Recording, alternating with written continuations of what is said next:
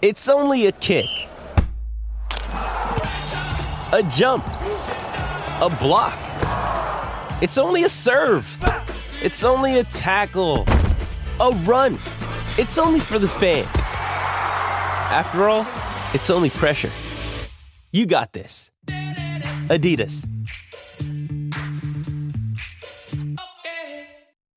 Another day is here, and you're ready for it. What to wear? Check. Breakfast, lunch, and dinner? Check. Planning for what's next and how to save for it? That's where Bank of America can help. For your financial to-dos, Bank of America has experts ready to help get you closer to your goals. Get started at one of our local financial centers or 24-7 in our mobile banking app. Find a location near you at bankofamerica.com slash talk to us. What would you like the power to do? Mobile banking requires downloading the app and is only available for select devices. Message and data rates may apply. Bank of America and a member FDIC. With threats to our nation waiting around every corner, adaptability is more important than ever. When conditions change without notice, quick strategic thinking is crucial. And with obstacles consistently impending, determination is essential in overcoming them. It's this willingness, decisiveness, and resilience that sets Marines apart. With our fighting spirit, we don't just fight battles, we win them. Marines are the constant our nation counts on to fight the unknown. And through adaptable problem solving, we do just that. Learn more at marines.com. Late third quarter, they ended on a 9 run. What happened there? And offensively, it seemed like you guys settled for a lot of threes, or took almost 50. But Yeah. is, is that I what think you- wanted? Um, you, I was just finished reading a great article that you wrote in 2016 that the Celtics shot too many threes and they shot 42 and that was seven years ago. And we only shot five more tonight and they lost 121 to 114 and you blame the offense, but not the defense. So like, what's your fascination with too much threes for the last seven years? No, it's been seven years. 2016, it's 2023. You- I just read it. It was a great article. Oh, thank you. Yeah. So, I mean, When it was like, are the Celtics settling for too many threes? You said that seven years ago. You're ahead of the curve. I am ahead of my time. um, offensively, I don't think it was the third quarter, Gary. I thought it was the second quarter when we gave up the offensive rebounds in the transition. We had some sloppy play. And you go back and watch close games, they're never really lost in the fourth quarter. Sometimes they are. But you look at that run in the second quarter where we gave up like three or four straight offensive rebounds and then we didn't get matched and gave up a three. I think it was lost there. Um, but you know, perspective, I thought actually this was one of our better played games from an execution and a mindset standpoint.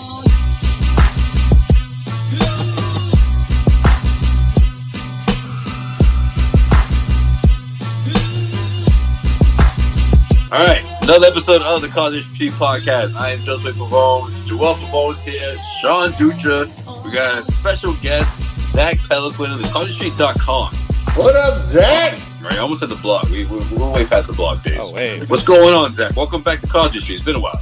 It has been a while. How you boys doing? You taking care of yourselves or what? Man, We good. We good. We Gucci. We Gucci. Listen, Zach, we even to the Causeway Street podcast for like the the first time ever, right? We did our looking ahead. Everyone had the Celtics going four and zero. You know, the Celtics did this one better. They went five and zero, and then they dropped uh, two L's, including one against the the, the Philadelphia 76ers. The, the, the new uh, king of the East, Philadelphia 76ers. How the how the tables have turned on us so early, Zach. So we, of course we need your take. We need your uh, your uh, what, what should we call this, guys? Your I, I don't know. I, I'm not gonna say it's anything near uh, fan base, right? You're you know you never wear those green goggles. You're always neutral, right? You're you're neutral take, I guess we'll say. I think he's a he's a uh, I would say a biased commentator. okay. Buy some more way. Um, that you will look for the real reason why the Celtics are good. Okay, yeah, a little bit of that. We'll also talk about your article that's on our website. Shameless plug over here, the Causeway Street Podcast. Uh, head over to causewaystreet.com to check out uh, his his take on this on the Celtics team. And of course, you'll we'll get into it right here. But also, I mean, we, we got obviously the Philadelphia team, the Philadelphia 76ers in the East, and, and, and, what the Celtics are looking like right now is on the top, is on the top of uh, things to discuss. But we got to talk about also what Joe Mazzulla had to say after the game, right? This back and forth between him and my guy Gary Washburn of the Boston Globe. Man, I got I got plenty to say about that, but let's talk about the game first with Zach. Zach, your take on this uh th- this loss, 106-103 Celtics uh, made a heck of a comeback, right? When you when you, when you look back on it, right? Down double digits, going into that two minute uh two minute mark in the fourth quarter, uh, they had a chance to send them to overtime, right? You asked me the Philadelphia 76ers, Philadelphia 76ers obviously made a made a handful of mistakes and they, they looked really scared. If you ask me, it's like, man, here we go again. Are we really about to go into overtime? And, and you know, uh, uh, three pointer didn't, didn't fall there. But overall, just what's your take on this team and, and what you saw against the Philadelphia 76ers? Well, I, I, I think the, the the Philly game really isn't too far off of what we've seen a lot of the last several years with the Celtics, where it really doesn't matter what another opponent's lead is on them. I think they are capable of coming back all, literally almost any number. I mean, you could be they could be down thirty, and I still think they have a shot going into a second half of any game because they are one of the best shooting, scoring, uh, you know, one of the best teams I think in the NBA in terms of being able to make runs. You know, how, how often do we see them go on those 10, 15, 20 point runs where they're able to absolutely shut down other teams because they're one of the best defensive teams. They're one of the best offensive teams. So it doesn't really matter, you know, who they're up against. And, you know, in, in terms of Philly, I watched Kendrick Perkins, uh, I want to say it was either last night or, or today, talking about how the, oh, they, the Philadelphia 76ers are, are, the, are the team to beat in the East. And, and, and, and apparently six games into the season, they've become the, the beasts of the East with this uh, this James Harden trade. But when it's all said and done, it's the same 76ers team that it's always been. It's the same team that it's always been. And and you saw it. They just they have that choke gene. And I, you know, Joel Embiid's a very nice player. He's an MVP, the, the defending MVP. Maxey, I think, is going to take a nice big step forward. But man, did they just have that choke gene. And I think Boston showed you that you know, even in small spurts, they can come back and they can beat what you would think to be the elite of the East in a very short period of time. They play 48 minutes in that same vein. This isn't even a game. Right. I mean, that's the lasting impression you get. I mean, yeah, Philly won the game, but it was like, man, barely. something could have easily, right, exactly, barely. You know, it's like something just delivered that reminder on the way out. Like, yeah, you got this one, but uh, we'll see you next week. You know. Who was? Yeah, exactly. It has that feel to it. It has that feel to it for sure. Who hit that three pointer and like three three minutes left in the game to go up by like fourteen? Oh, it was um, shit. I know. Fuck. Who the fuck was it? Was it was it High Harris? No. Oh, McDaniels. I mean, no, I'm thinking. Of, I'm thinking. No, of you think of the Minnesota game? Yeah. I'm thinking of wow. wow see, well, let's see. We can get into that a little bit, but yeah, let's, let's stick to this game. Well, there, was a, there, was, there was a point. There was a point in the game where Harris hit. I think it was Harris. I think it was Harris. Hit a three pointer. They go up 14 with like three, like two minutes and 47 seconds left. They went on like they went on like a little run. They went on like a like ten to some run. They, yeah. they, were they were on a run. They were on a run. They, yeah, they're ready. They're finishing up that big run. Right? Yeah. And then then literally Celtics said, you know what, fuck this. We're gonna come back on this thing. And and I was like, yo, same old, same old Sixers, same old Sixers. yeah, yeah. They, they like They ran off like the same ten. old Sixers. Yeah. same old Sixers. Yeah, the Celtics ran off like ten points in like a minute or like less than a Mhm. minute, something like that. Something crazy.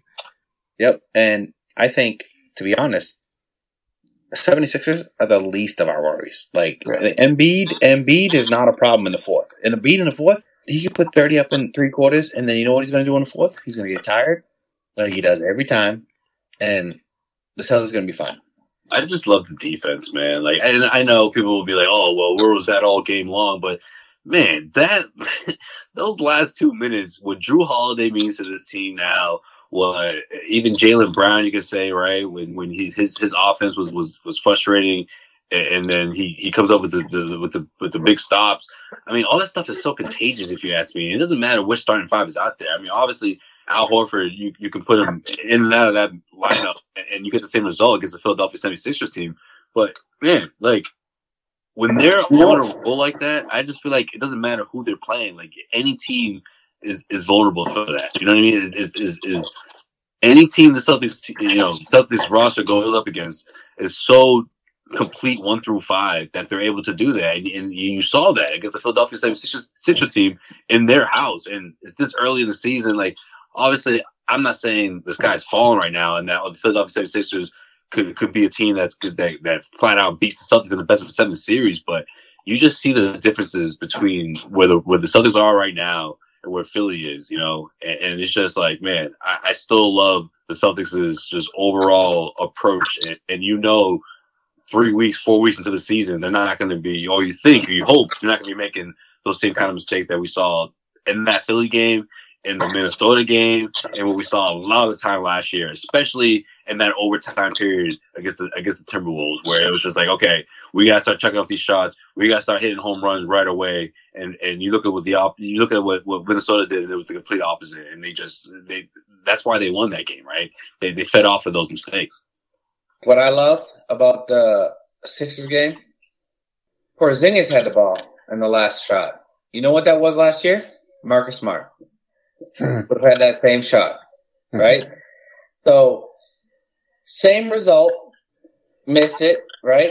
But if you're gonna say Porzingis has a shot versus Marcus Smart has a shot, and to win the game against uh, put in overtime, whatever it was, I'll take that all day long, all well, day long. Well, the thing that the Celtics did in that the last two minutes of against Philly versus the last two minutes of regulation against Minnesota was was playing was yeah, we know. they were playing with Porzingis, right? They weren't really doing that against the the Timberwolves in the end of regulation or even into overtime. You kind of just had like Porzingis just kind of running around there, like all right, going back and forth. But they were they they were getting the ball to him more against Philly, and yeah, he missed a he missed a you know the potential game tying three, but. I don't know. You live with that.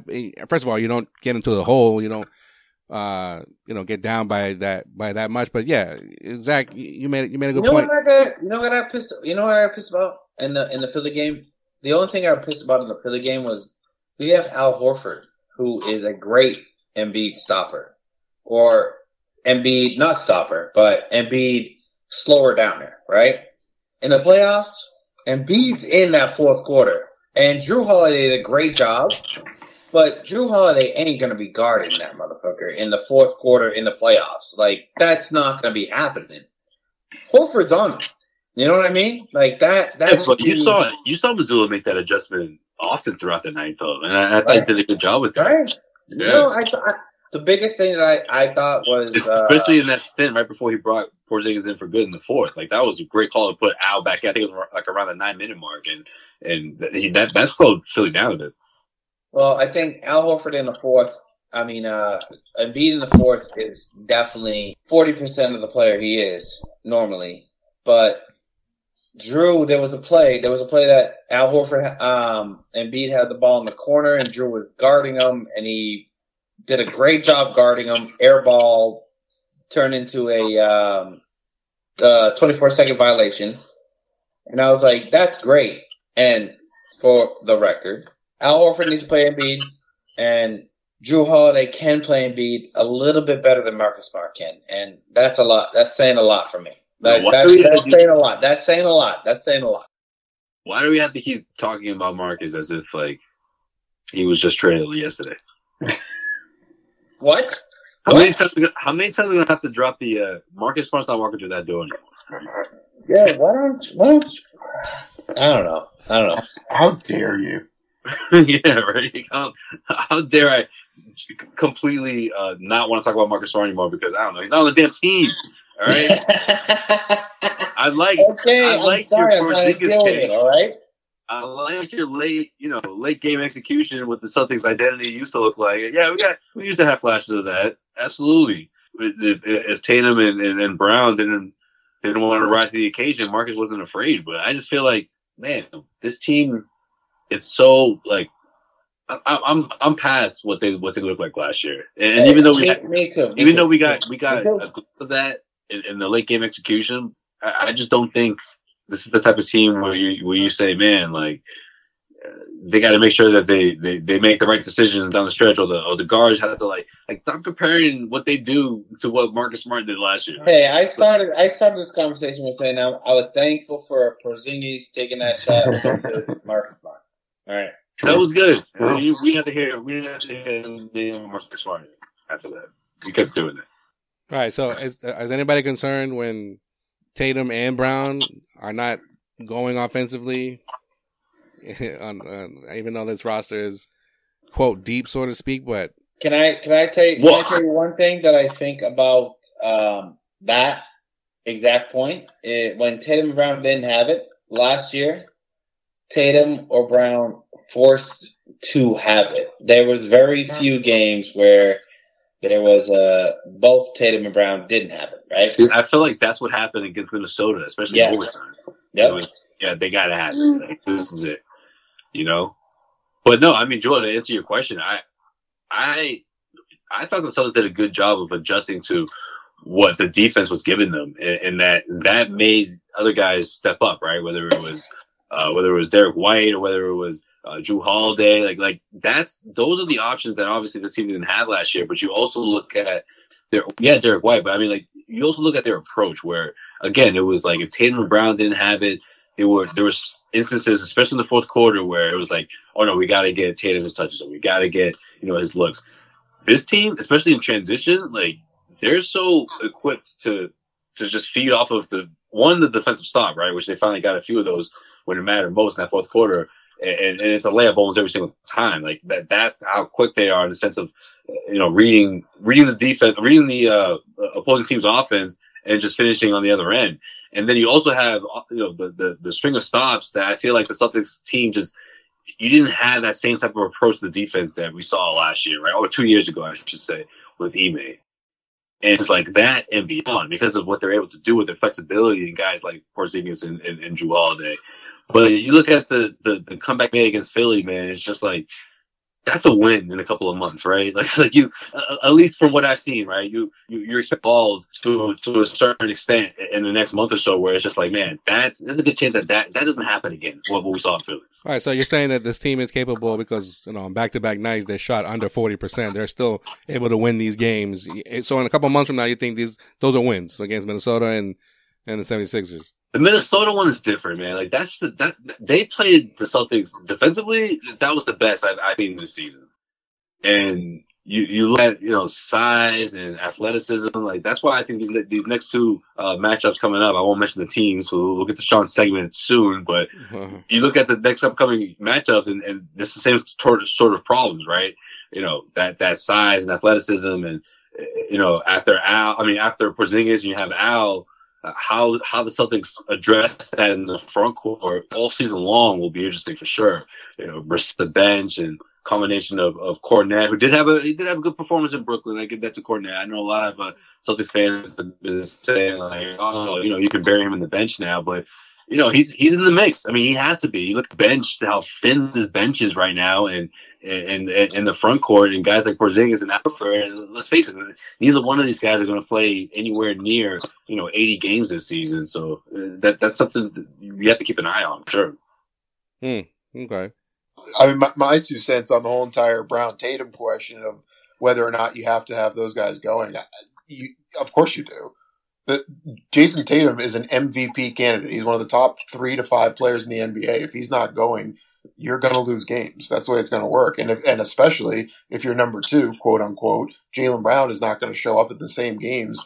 You're going to lose effing games. Like let, let's be let's be real with ourselves. I don't care how good Porzingis is and how good you know uh, Jrue Holiday and the rest of the roster is. Those are the top two guys by far, no questions asked. And the fact that you know neither one of them bothered to show up in that game. Listen, it's game number six I'm, or game seven or whatever it is. I'm not going to, you know, jump off the roof right now, but when playoff time rolls around or when, you know, big games roll around at some point in the near future, like within, within the next couple of months, they got to show up. Point blank, you know, I'm not gonna, I'm not gonna lay it at the feet of Porzingis and Jrue Holiday and Derrick White and Al Horford to have to pick up the slack. Those two are the superstars. You're about to have the highest paid player in the history of the NBA on your roster and Jaylen Brown within the next 12 months. Show up.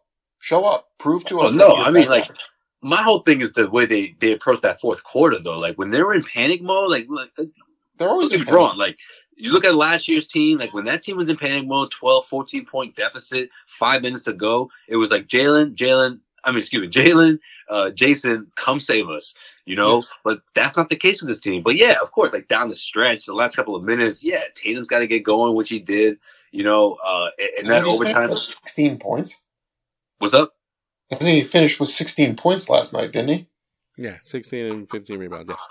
That's, right, but then that, but then, that, that, that, that's that's what I'm right. saying. I mean, he's an MVP candidate. He can have one of those nights every once and again, but that can't become something that happens yeah, very that often. Can't be, that can't be the norm. But my no, my, my whole point is that like I just don't think this comeback ever happens last year without because anytime that did happen, because I'll give the Celtics credit. Obviously, they didn't have those games where they did make those comebacks, but it was with Tatum and Brown going off in the fourth. You know what I mean? Always had to be one of those guys carrying it. Whereas this team, Yeah. the way they were able to get back into this so so fast without you know either one of those guys really taking over was was, was huge. But again, I, I don't know if that happens two months from now against this Philly team or any other team. You know, I, I'd be shocked because I, I think chances are one of those guys is going to close it out and, and something's going to Yeah. come up with a W.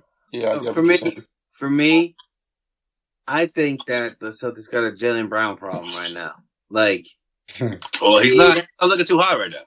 he has not played at all. Like we've like I, I'm not I'm not putting him on the whatever thirty million a year, mm-hmm. thirty five million a year, forty million a year thing he's on right now. I'm just talking about playing as you were. The funny thing is that we- it's like way higher than both of those figures. But all right. Yeah, like like- it is. I'm saying to play as you were last year at this point. Jaylen Brown is is is off, and Jaylen Brown, I think, finding his way into this newly revamped offense will be the biggest question about the Celtics going forward. That's a fair point, Zach. What do you think? I think that's a really good point. I was actually going to pose the question to Sean that, I mean, because if you think about it, you go back to the, the, the build of the big three back in 07, 08, you had Paul who was already here. You bring in Ray, you bring in Kevin, and who was the guy who was going to sacrifice to be able to make sure that there was enough basketball for the rest of the group? And I've thought since this addition of Porzingis and the addition of, of Jrue Holiday now, somebody, if not a couple of those guys, were going to have to give up shots to be able to make it all work. And is Brown maybe that guy that's going to have to give up those shots? And if he's giving up those shots, and if he's not the offensive guy he was a year ago, where does he regain that value? You know, is, is does he become more of the defender we saw a couple of years ago, where he was a borderline, you know, all defensive candidate, or you know, where does he make up for it to really regain that value? You know, Well, well, See, that he, was my prediction. Sorry, Joe, real quick. See, that was that was my prediction. My prediction was that he he could he, he could finally like kind of fulfill that that role. Which not to say that he's like an awful defender, but like that was sort of like the, the makeup or at least the, the how he was projected to be. Sort of more of a two way guy who gave you a lot of offense on the other end, but could lock down one of your better defenders. I mean, one of your better scorers on the on the opposing end. However, I just feel like organically that's going to happen, but I don't think it has to be like established in a way where it's like, okay, you know, make sure that he gets his touches here and there, or, Sure. or if he's not getting it at a certain point in the game, oh, you got to make sure Jaylen gets his gets his setup. No, that's got to happen organically in the game, and that's a lot of the times I feel like again, it's going to happen naturally if he's focused on that end of the floor defensively. Because let's face it, once he gets a turnover, once he's in the open space, he's off to the races. Very few people can keep up with that.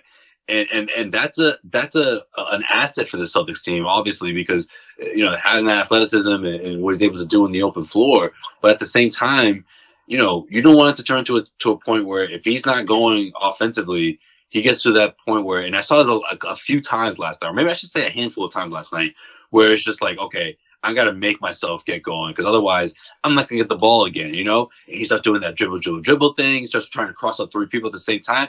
That shit drives me crazy. And like that's when I saw flashes of that against Philly, and I'm just like, okay, if if that's your way of saying, okay, I got to get my offense going, and this is the the only way I know how, then that's going to be an issue for this team because that's not what they're doing right now. Yeah. You know.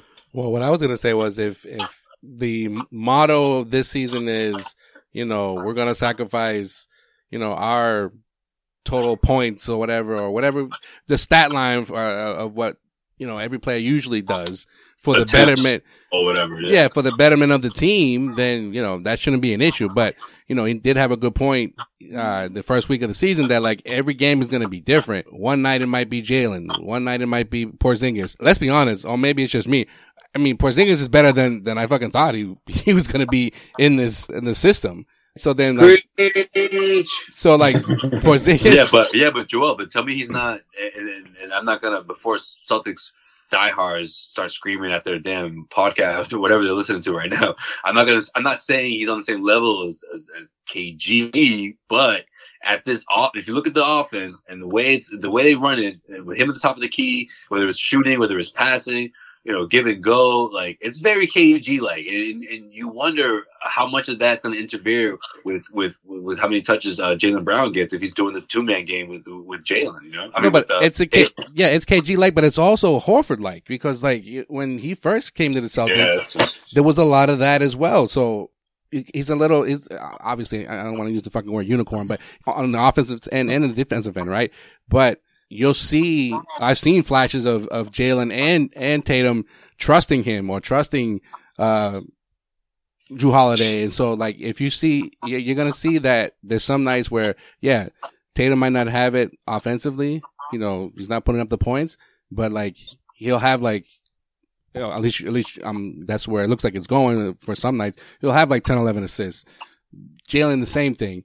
And, and so it has to be that way because like, quite frankly, like off the bench right now, it's like, like House is your guy right now. It's like, okay, all right. So you kind of have to, uh, you know, get, get it, get it going with that starting lineup of the top six players or whatever the case may be.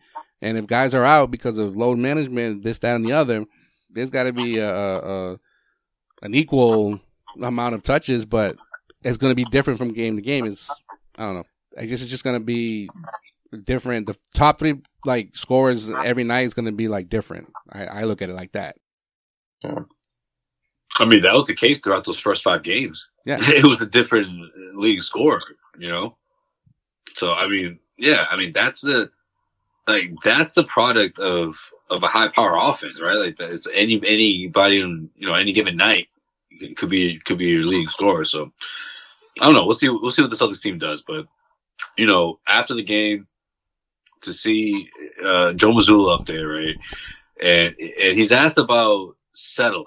Celtics team settling for threes, settling for shots, settling for you know three point shots, well before they even got down to, by double digits. By the time they got down to double digits, that's when they sort of like changed things up. But that's essentially what got them into that hole. And not only does Mazzulla cite an old article, I don't know if he's just reading Gary Washburn's like archives or does he just look up like old articles that that related to the Celtics and the three point like I like if I'm Gary, that would be my question to him. Like, I would have been like like what's your Google search or is this just like me that you're looking up? But either way, he he, he brings up the fact that he brought up that that that Gary wrote an article seven years ago that highlighted the fact that the Celtics shot uh, was it 42 three pointers, which is only five you know fewer threes than what we saw against the Philadelphia 76ers. And know, sarcastically, the way I see it, right, is saying like, oh, you were ahead of the curve, or maybe even if that wasn't sarcasm, right? Oh, it looks like you were ahead of the curve there, like. Just the overall like vibe out of it. I mean, what, what do you guys think about it? Like, to see him up there, to, to cite his old article, and then talk about how uh, the, the, the three point shot has evolved over the years, or at least in my opinion, that's the way I took it, right?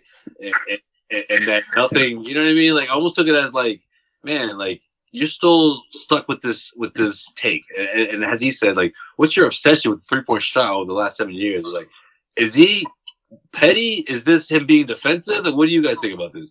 I think somebody needs to ask him about the glasses first off. He's glasses. He's got an eye thing. He's sensitive to light right now. I mean, the fans want to know. Fear and what- loathing what in uh. Las Vegas. That's what I want. Is, is, is that the is that the look? I guess that is a.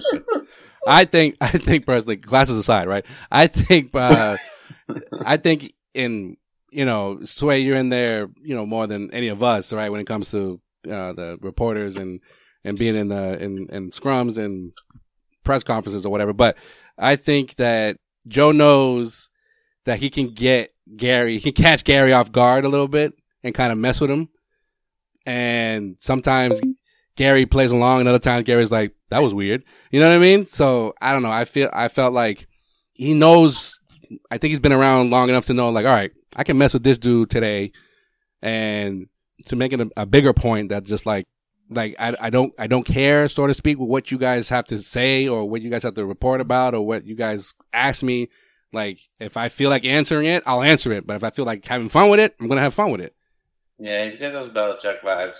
Sort Yeah, of, sort of, but like not exactly because right. you know because Belichick is more like you know you ask like this long winded question. He's just like yeah, you know, I'm, I'm on to, you know, Cincinnati. And so it's like, all right, fuck you guy. So, you know, with, with, with Joe, it's not, it's not like these short ass answers. It's more, it's more so like, I already come in into the, into the press conference like, all right, you guys are going to talk about timeouts and you guys are going to talk about three point shooting. That's probably the most two things you're going to talk about, especially in a loss, right? Yeah. So I'm, I'm to keep you guys on your toes and, you know, I'm to, I'm to maybe frustrate you a little bit and maybe you don't ask those questions or then like, then, you know, the next person that's to ask is like, shit, I got to think of another question because he's to do that shit to me or he's to quote roast me or some shit. Some shit's to go viral. I'm not to ask that question then. Or I'm not to, I'm to pass the mic to somebody else. I'm not, I'm not to do that. what do you think? I don't know, Zach.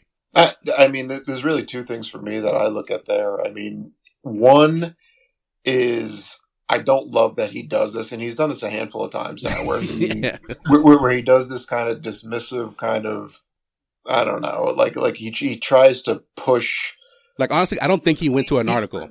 To my- No, but he, I mean, he, he tries to he tries to push the media in ways like like like Sean said, kind of this Belichickian kind of, you know, play the game with them and kind of you know kick them in the ass type deal, which is like, listen, if he was a ten year head coach who had been to the finals, you know, a half dozen times and you know had, had a had a had a ring, like it's like, all right, fine, you can play that game, but he's not that guy. He's a second year head coach who's 35 years old who has done nothing. Like there's re- there's really nothing to his resume that's worth anything. So it's like take it easy. But at the same time, Mazzulla is also he, he's also the son of a coach who is a he's a he's a great steward of the game, and I want to give him credit here that I think I think what he is doing when he does this is taking whatever those questions are and making sure that whatever the focus is becomes him.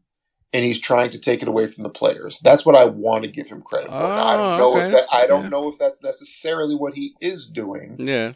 But I want to give him that credit and say that that's what he's trying to do is saying it's not the players, it's you, you know, using almost that Belichick mind game of like, you're thinking that this is happening and it's between me and you and try to keep it away from the players as much as he can, which if that's what he's doing, fair enough. I'm not going to get too upset about that because I mean, that, that, that's, that's a sign of a good coach is he's keeping it away from the players. He's keeping it between the coach and the media and, you know, ho- hopefully that is what he's doing. But if he's just doing it for the sake of being a little bitch about it, I that would not be great. Well, I mean, yeah, I mean that's always been like kind of the knock on him since he's been here. It's like, yo, like, where does he get off fucking answering questions the way he answers questions sometimes? yeah, But you're right. I don't. I never thought of it that way in terms of like you know it, that he's kind of keeping it off the players, and it's just like, nah, you know, I I did what I did, and you know, let's move on. And yeah, you guys make fun of me for not calling timeouts, and you know, I want them to shoot even more threes. I don't give a shit. Like that's how Yeah. that's how we're gonna fucking play, and I don't give it. I don't care what you what you got to say about it. But then at the same at the same token, I feel like when there's losses like this and the Minnesota game, he's always like, yeah, we lost. But we did this good, and we did this, and you know, it's just like there's no such thing as a good loss, though. Like a loss is a loss, regardless, right? So I think he's always like, not always, but sometimes he's like, look at the bright side. There's a, there's a silver lining, and I don't Yeah. know. You, uh, with, with a with a roster like this, you can't you can't get away with with that for Well- for as long as he's has, I guess, so to speak. yeah, and and and it in that I um you know I was thinking about that today when when you know we had talked the other day about um you know about the team and I mean one of the big things that I think we kind of forget with with Coach Mazzulla is that he took over a team weeks, if not maybe a month or two ahead of the beginning of last season. He didn't get to implement really any of his philosophies or anything. It was all you know, it was all Coach Udoka. It was all of his stuff. He took that. He had to kind of run with it and implement anything that he wanted to on the on the on the fly, if you will. This is his first real year where he had a full off season. He was a part of you know the, the building of the roster. He was part of all the off season activities as a head coach, and this is really his start this season. And you know, I, was- I was thinking about that after the article, you know, I wrote earlier this week. You know that this is a huge this is really the beginning of him as a head coach. And, you know, we're finally starting to see him in a light, in my opinion anyway, that he doesn't have the excuses he had a year ago. Now he's getting judged a little bit differently. I think it's going to be a little bit different of approach, both from the media, from him, from the players. And I think it is going to be a very interesting year as we kind of go along because he was handed a team a year ago that it was just coming out of the NBA finals. Yeah. He was expected to have this team as one of the top two or three teams in the Eastern Conference, if not right back in the finals again this year not a lot of brand new head coaches who are in their mid 30s, first time head coaches in the NBA, have ever had that situation handed off to them. And when they have, I mean, that's a huge asking, you know, so it, it, it's a very unique position and how he reacts to it, I think is, is almost unprecedented. I mean, at least it's unprecedented by Celtic standards where, you know, most of their coaches have had some level of experience prior to, um, being given a team, especially a team this good. No, no, definitely. Because I mean, he's able to bring in the assistant coaches that I, I'm, I'm pretty sure he had a lot to do with, right? With, uh, Yep. you know, Sam Cassell, you know, Charles Lee, but six games, seven games into the, into the season. And it's just like,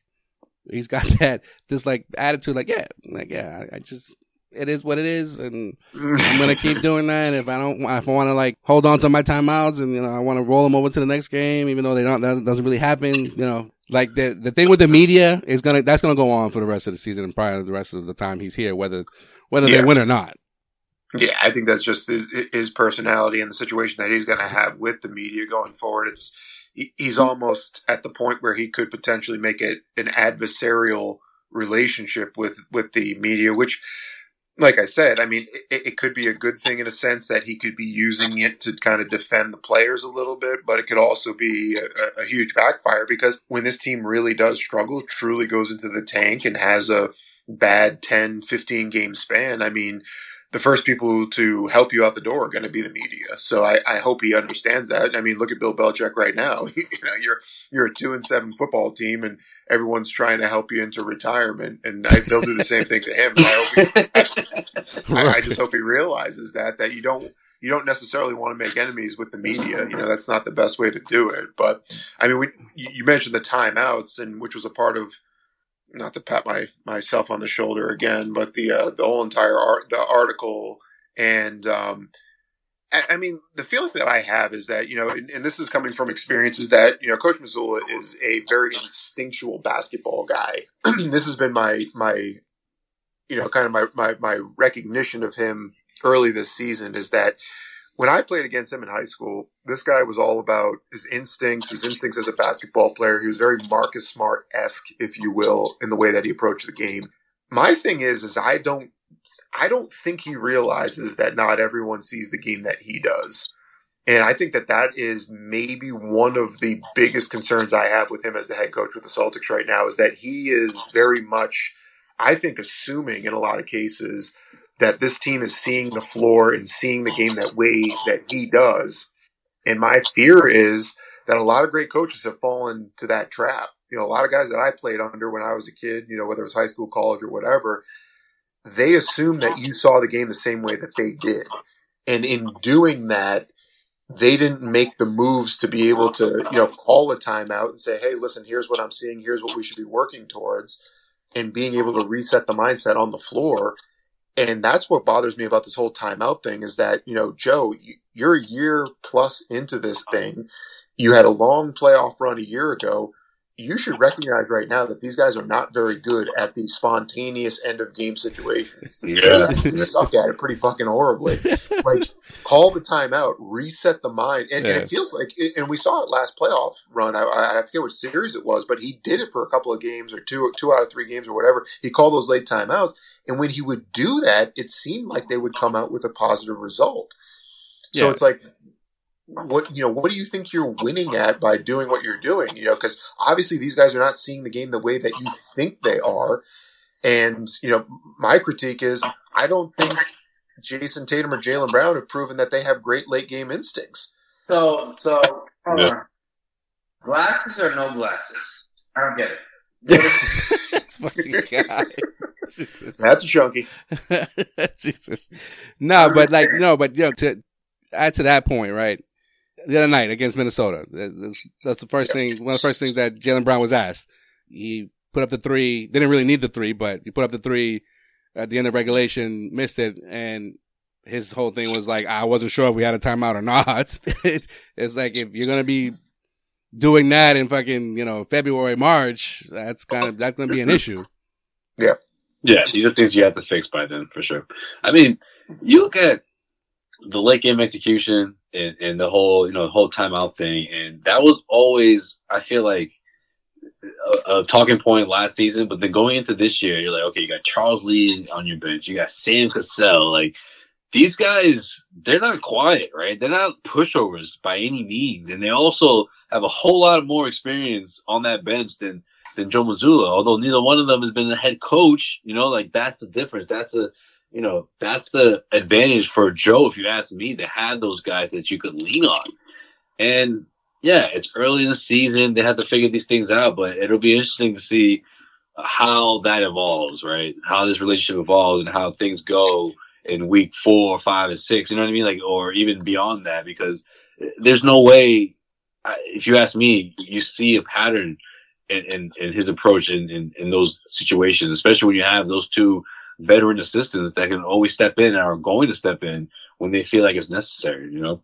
Yeah, and, and that's got to be part of it is that he does get that help from those assistant coaches. But in the moment, I mean, you've got a, you're inside the final minute of a game, you have a, a rebound or a steal or whatever situation that gets you the ball back in possession. It's like, Joe, how many times you have to have this happen before you realize just call the effing timeout, set up a play, and make it happen? Because listen, like I said, I feel like last year, I, I again, I, I'm blanking on the games that it actually happened, but in the playoffs, they did that a handful of times. It might have been uh, during the Philly, Philly, series. Philly series. It feels like I think it was the Philly series Yeah. when they lost, yeah, those games. Yeah, and they did it, and it worked because Joe's. I think Joe's a good coach. I think there's a lot there. I mean, I think he's going to have a very bright future in, in the NBA. But he's got to start looking at this and, and not just assuming that Jayson Tatum, Jaylen Brown, the players on the court, are seeing the game that way he is. And I'd hate to tell him, but I don't care how much you practice a late game, last minute, last second situation in a practice facility. It's not the same as when you're in the middle of a regular season game that is determining seeding or whatever it may be, or worse off in a playoff series. It's an entirely different environment. And On the road. Hold on, but a Zach, Zach, during training camp, they they pumped in crowd noise Oh, at the oh, Auerbach Center. Yeah. the Oh, same way, the same way they did it in the bubble, right? yeah. right. So they went through the same. It's the same thing, bro. It's the same, Yeah. It's the same experience as crazy. Uh, Defense. Philly, bro. It's the same thing. Defense. But I, I mean, because the thing, the reality of the situation is like, and, I, and again, I didn't play that high a level of basketball, but you've always practiced the late game situations. Okay, you got ten seconds Right. left. This happens, you know, and you go, you know, what's our immediate, you know, quick to play or whatever. And it's like, okay, that's all well and good, but if you get the ball in your possession, these guys are so, especially this team right now. This is the best starting five they've had. I mean, I, I, dare, dare I say by the end of the year or by, you know, at some point in time, we might be talking about this being the most talented, most gifted starting five that the Celtics have ever had. And I'm not, I- I'm not trying to blow smoke. These guys are fantastic. This is a, this is one of the most talented, gifted teams I've ever seen them put together. The bench obviously has got a little bit of work to go, but in terms of a starting five, they're fantastic. Their ability to execute is fantastic. So if you can execute and you can put a play in, in place, why not call a fucking timeout and execute a play? Like it's not that hard. Am I crazy here or what? Like I don't One know. one plus one is two, right? That's what. I don't know. I don't All know. right, let's see what's on the docket. Let's see who the Celtics are going to go play next. Let's see if Sean is still with us because we gotta, He's asleep. Oh, there he is. we gotta. What you mean? It's about that time. We gotta look ahead. Here we go. Alright, well, tonight we got a big game. Big game. Big game. First in season tournament game yes. for the Celtics. And um first off, we need to work on that name of the tournament. Call it something cool. Like, I don't know. Sway, what do you want to call a tournament? Zach, what do you got? We can call it the uh, Adam Silver Cup. I like the Silver Cup. The Silver Cup. There we go. There we go. All right. So the Silver Cup. It's uh, happening to, tonight, actually, in Boston. They're going to have the court and all the people that uh, They got the jerseys, You know. right? The city, the city edition jerseys. I think. they're to have the city jerseys and the court. So everybody that doesn't like change is to fucking spaz, bro. They're gonna lose their shit. Yeah, you're right. They already they already are losing their shit about this thing. Yeah. But I actually think it's really cool, and um, I'm down. I'm I'm all in on the in uh, Silver Cup. The Adam Silver Cup. Yeah. I'm all in. Crazy. All right. So I, I am completely unprepared when it comes to this whole entire tournament thing, but essentially all they get if they win is just like, yay, you won the Money. tournament. You get a little bit of money. That's it. Get a little bit of money. Yeah, pretty That's much. it. Pretty much. Pretty much. We, we, I mean, we've talked about it like before, I, and I feel like personally, this, this is for like the teams that are not going to get on national TV. Like, it's just, just eh, having more eyes on the product, essentially. Like the Orlando Magics and the uh, Charlotte Hornets I'll, of the I'll- world. I'll, I'll put it. I'll, I'll I'll put it this way: if the Magic make it to Vegas, bro, that ain't bad. I'd rather them than us. Yeah. Plus, plus the you know the, the the role players get a nice little chunk of chunk of change. You know, that's probably they're probably gonna make more Five if they hundred. win this thing than they would like on on their you know half a million contract or like a two way Yeah. player or whatever. Sean, imagine you know, if you got, Hauser, imagine if you got a freaking half your salary, you know, bonus, or, or or even double your your yearly salary. You know, yeah, Well, I'll put it this way: the Pistons should win this thing. All right, you almost Detroit Pistons should win this thing. we almost went The almost an entire were now. episode without the Pistons, but go ahead. did you see what happened this week? With this? I know. I I wait. You know I saw. Okay. But this is the end season tournament, so it doesn't matter. This is the this is for the Silver Cup. Don't worry about it. The Pistons have lost in every way, shape, or form that you could lose a basketball game. But they really lost that game. I know they did. I that, that I wasn't surprised. Okay. All right. You don't you don't even know about the Thunder game where they where they were up by thirteen, going four minutes left in the game. They're up by thirteen. They lose by twelve. That is impossible. Yo, So who the Celtics playing next? Um, Who they got next? Who they got next after we got that? the Nets. All right, we got the Nets on Friday night, which I, uh, tonight, which will be a good game, in season tournament game. And then you also got the Raptors, who haven't been awful. They haven't been awful. Back to back, huh? Yeah, home games. That's weird. Yeah, yeah, that is that is weird. Saturday night at the Garden. Hmm. Interesting. You you don't get too many of them. Really don't. You want to go? Uh, we'll talk about off, off the air. All right, we'll figure it out. Um, Raptors at the Garden. That's a good game to go to. Anyways, um, and then uh, Monday night, Knicks going back uh, a three game homestand here, which is nice. Finally, I feel like they haven't played at home since like the Miami Yeah, yeah. The Patriots play at home every week, and the and the Celtics have not. So I don't know. It is what it is. After the Knicks, we got the 76ers and Philly again. That will be a game that we figure out what the fuck we're doing. You know, as a team, as a squad, going back to Philly. That is what we're looking for. So um, I feel like there's a lot of there's easy teams to be here, and then it turns into what kind of team are we? What are we going to be? You know, Knicks, then Sixers. So I'm struggling with it, but I say four and zero. Shocker. I think three and one. What do you mean? Three and one. They lose to the Knicks the Knicks are mad uh-huh. after opening night. Zach, what do you think? It sounds about right. I mean, it depends on who they play because my my biggest concern with this whole entire tournament is going to be you know who's getting what minutes and how many you know how many games are they adding to these guys' legs. I mean, I mean Yo, Zach, I legitimately told you who they play. That's the whole point of the segment. no, who, who the Celtics are playing in terms of the players on the court. Yes, yes. He's like, I just told you who they're playing. I just went to the four. You want me to go to more games? Like, come on, come on. No, it's fine. It's fine. It's fine. No, he's talking about he's talking about minutes, bro. He's talking about minutes. Talk about playing I- time. I, Oh, I, that's I went to the schedule and Zach goes, well, you know what? It really depends who they play. what the fuck? Ah, shit. I like the chances of winning it though. Let's see, man. Let's see what happens.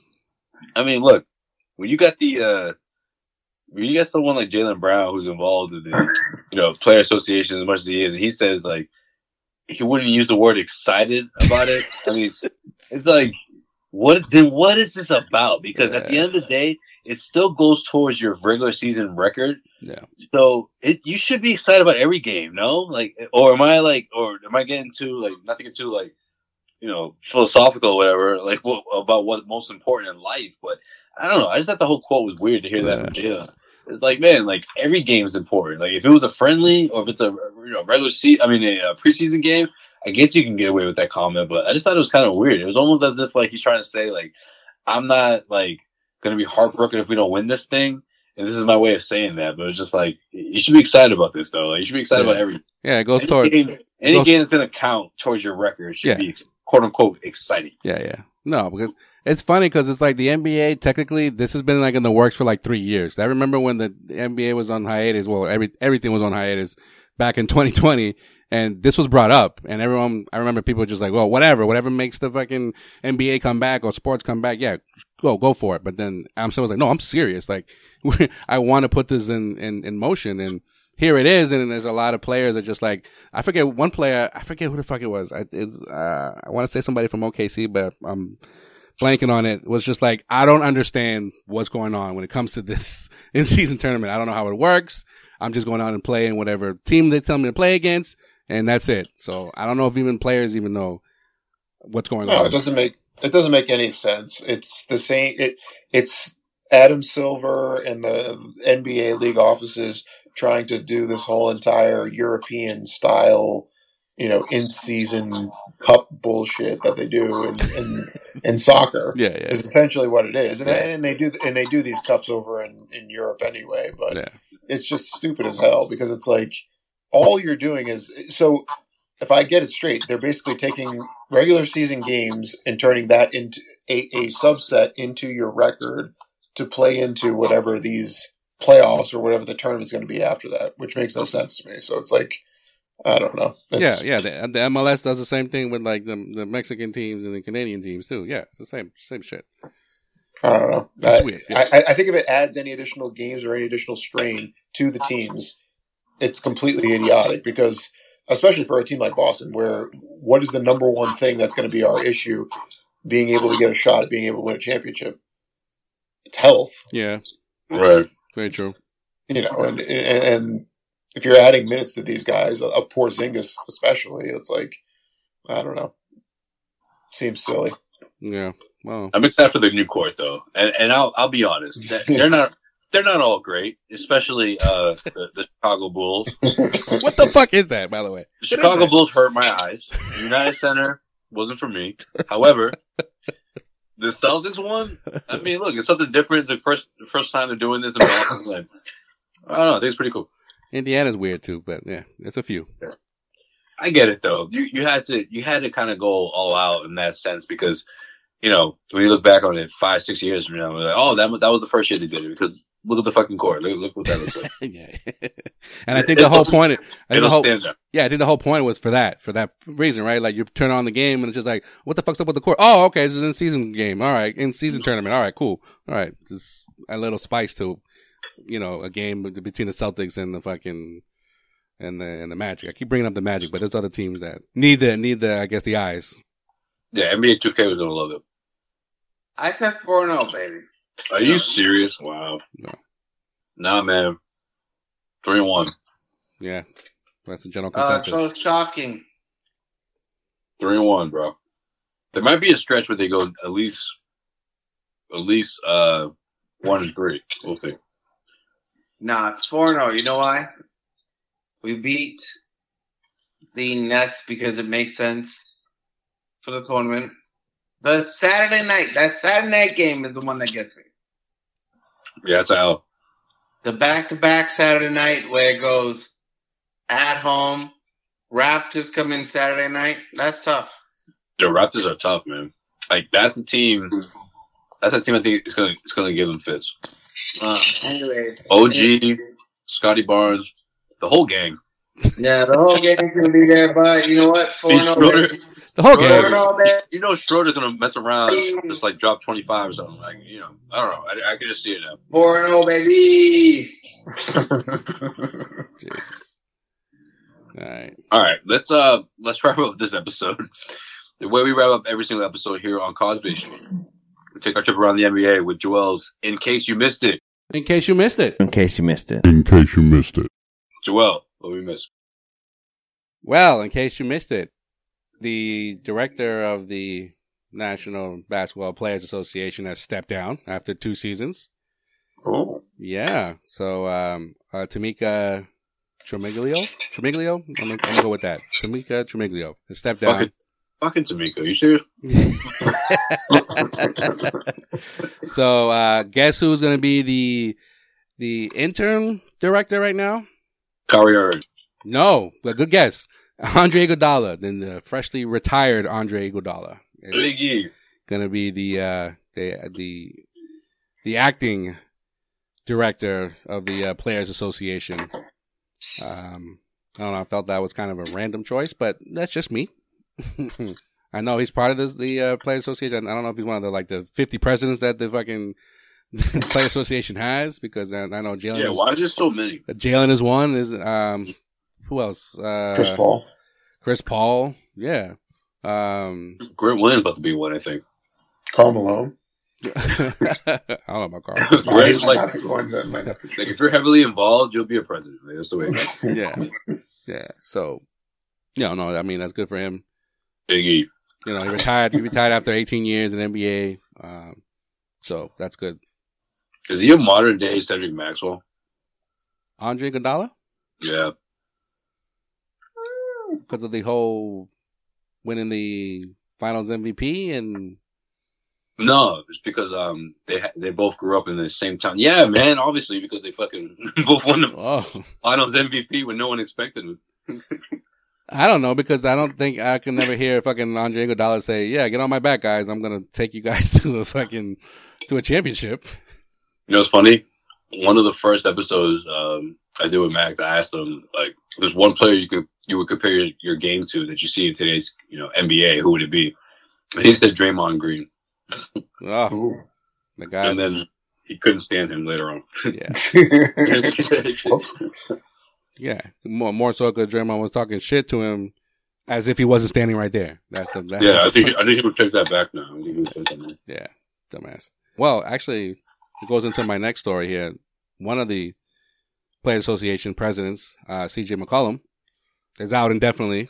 In case you missed it, he has a uh, collapsed lung once again because this happened to him uh, two years ago when he was in uh, when he was in uh, By a car. when he was in Portland. When when it happened in Portland, um, he had a crap crap cracked rib that led to Yeah, what? He was doing crack. they said crap. He crapped himself. Like I what? said, it kind of sounded like that, but uh, no, he had a cracked rib that led to the lung.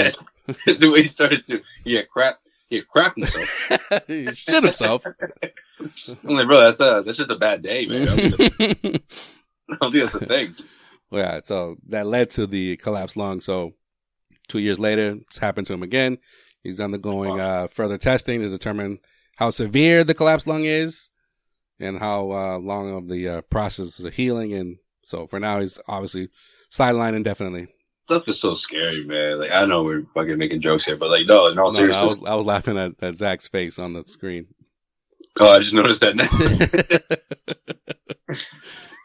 no, I mean like what happened with Bronny, and you know, you hear about other players with heart conditions or Yeah. any, like health conditions where like obviously you don't see them coming. You know what I mean? It's unforeseen, and and you don't know if it's, if it's going to end your career essentially, right? Like how your body going to respond. So that sucks, man. Especially because uh, between CJ McCollum and and, and Brandon Ingram, they were going to essentially lead that team, right? with the the Pelicans, man. But it's a big loss. When everybody's healthy, you know, they, they, they could easily, you know, challenge any one of the four teams that whatever you want to throw in there for the West. But Zach almost looks like that Pelican, uh, those things that they were giving out when I was down there. Remember that those hats? where at in New Orleans? yeah, they um, it was all it was at the um for all the fans. Oh, It was a- okay. All right, yeah. Nah, I mean, um, you know, I don't know if you guys saw uh, McCollum uh, response to a tweet that had like, "Oh, breaking, you know, collapsed right lung," and then there's a picture of him like holding his chest, and he's just like, "Yo, this isn't Yo, I insane, right?" he's like, "Yo, this is an insane pic to post with this news," and he had like the laughing emoji and shit. Yeah, who the fuck did that? Like, And he's got like a wrap on his on his on his arm too, on his hand, and he's like grabbing his chest. He's just like, "Oh, breaking collapse right lung," like it happened in like the middle of a game or some shit. no, let me tell you something, man. In today's in today's age, right? By the way, by the way, that was not to shout him out, but like because you know that I'm not saying it was like a random pick, but it's from Basketball Forever that Twitter page. in 2023, like you gotta like when you're hiring social media people, like you gotta, it's gotta be a thorough process now because you can't just hire anybody. Like people Yeah. just don't have like the common sense. Even even some someone like even posting something like when when Jaylen Brown was working on his left and it looked awful. Like he was dribbling it all over the place. Yeah. And and whoever was working social for the Celtics was just like, yes, this is the highlight we're gonna have to post. you know what I mean? Like, Out of all things, out of all things. And then you had the, uh, uh, I don't even want to say the other one. Maybe we should say that for after hours, but. all right, all right, yeah, what's that about? Though? Do you know what I'm talking about? I don't, but like the way you said it, I'm like I'm I'm intrigued. It's like you gotta, you can't just hire anybody for social media nowadays, man. Nah. Jeez. Seriously. Yeah. So, um, yeah, the last time um, McCollum, you know, suffered the his collapsed lung uh, two years ago, it took him about like three weeks to recover from that. So we don't know yet how severe it is this time around. So, you know, Yeah, they gotta figure out why that's happening. Like, that's the thing. Like, you can't just, like, rest up and, you know, like, and it- again, you hope it's not something that's gonna, you know, cut his career short, but it's like, man, God forbid something worse happens down the road. You're gonna be like, well, what the hell happened between the first two instances, you know? Like, yeah, sucks. definitely no, yeah, he's uh on a two year extension that he signed with the Pelicans worth sixty four mil. So he should be with them until the end of the 25-26 season. So. Know, how's Zion doing?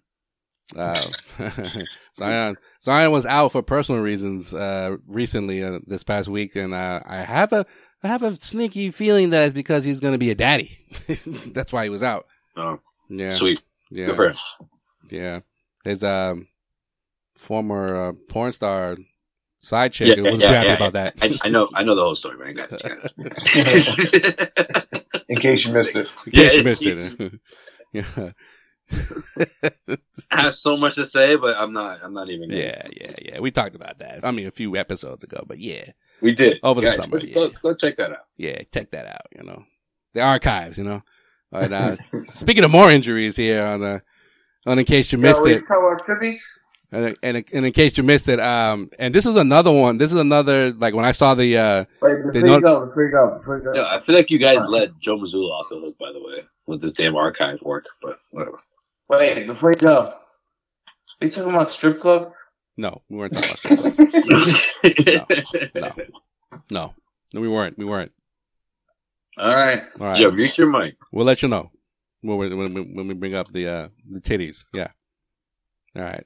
Okay. So back to what I was saying. This was a another uh, notification that that I got. Uh, well, many people got when it said uh, Jamal Murray to miss the remainder, and I was like, "Oh shit!" I'm thinking like the of the year. yo, oh, it was the remainder of the month. it's like, yo, who the fuck who writes shit like that? Like it's on this. yeah. Yo, just say he's out for the next few weeks. Don't fucking say the remainder of the month because that's the like it. It said remainder and it cut off. I had to like click on it to see like. well, What bro, you have no idea. I got him on my fantasy team, man. Oh well, well, no, personal no. reasons. Well, that's why you were concerned. For personal reasons, I was like, no shit, ESPN. I know he's out for the rest of the month. He's out for six weeks. Last time I checked, six weeks bleeds into another month, right? So what the? This isn't news. Like, why did they make that graphic? No, but when I saw when I saw the Jeez. when it when it came in, like the notification that I got, it said like out likely three to four weeks, right? Yeah. When it, when I when you open up the actual uh notification, but when it came in, I was like, "Yo, he's out for the remainder of," and it was like dot dot dot. You're like, "Oh shit!" You know, you thinking he's out for the rest of the season, and I don't even have him on my fantasy team, so it doesn't. I was just like, "Yo, like another tough break for this dude," but no, he's got a hamstring injury and he's out three to three to four weeks. Get well soon, man. Take care of your handy. All right, we need you back. I need you. I need you. I, got- I got to take you off of my injured reserve, right? Is that what it is Yeah. with you? Okay, cool. Yeah, you're taking up a spot, my guy. the um, best record in the league right now, huh? Well, they're Same thing goes. Same thing goes for uh, Anthony Simons. Like, come on, man. What yeah, yeah. Well, for me, it would be fucking uh, Bradley Beal, uh, Devin Booker. You know, like get your shit together, guys. Come on, you guys supposed to win a championship this year, right? Come on. You know? Yo, what are the chances you drive both of those guys So and then just fucking dude. Fucking hey. But yeah. Yo, who'd you who'd you lose against recently? Um. So yeah. So the next, uh, the next was, it wasn't you, motherfucker. You know who I lost against. Fuck you. Yeah, it was. You didn't respond to you didn't respond to my message in, in the middle of the week, by the way. You sent me a message on that thing. What'd you say? Um, you're gonna have to open up and find out. But it was essentially the same thing what I just told you right now. People people actually use that. Right, let me check. No, I, I guess they don't really, but yeah. So yeah, so, uh, you doing fancy this year?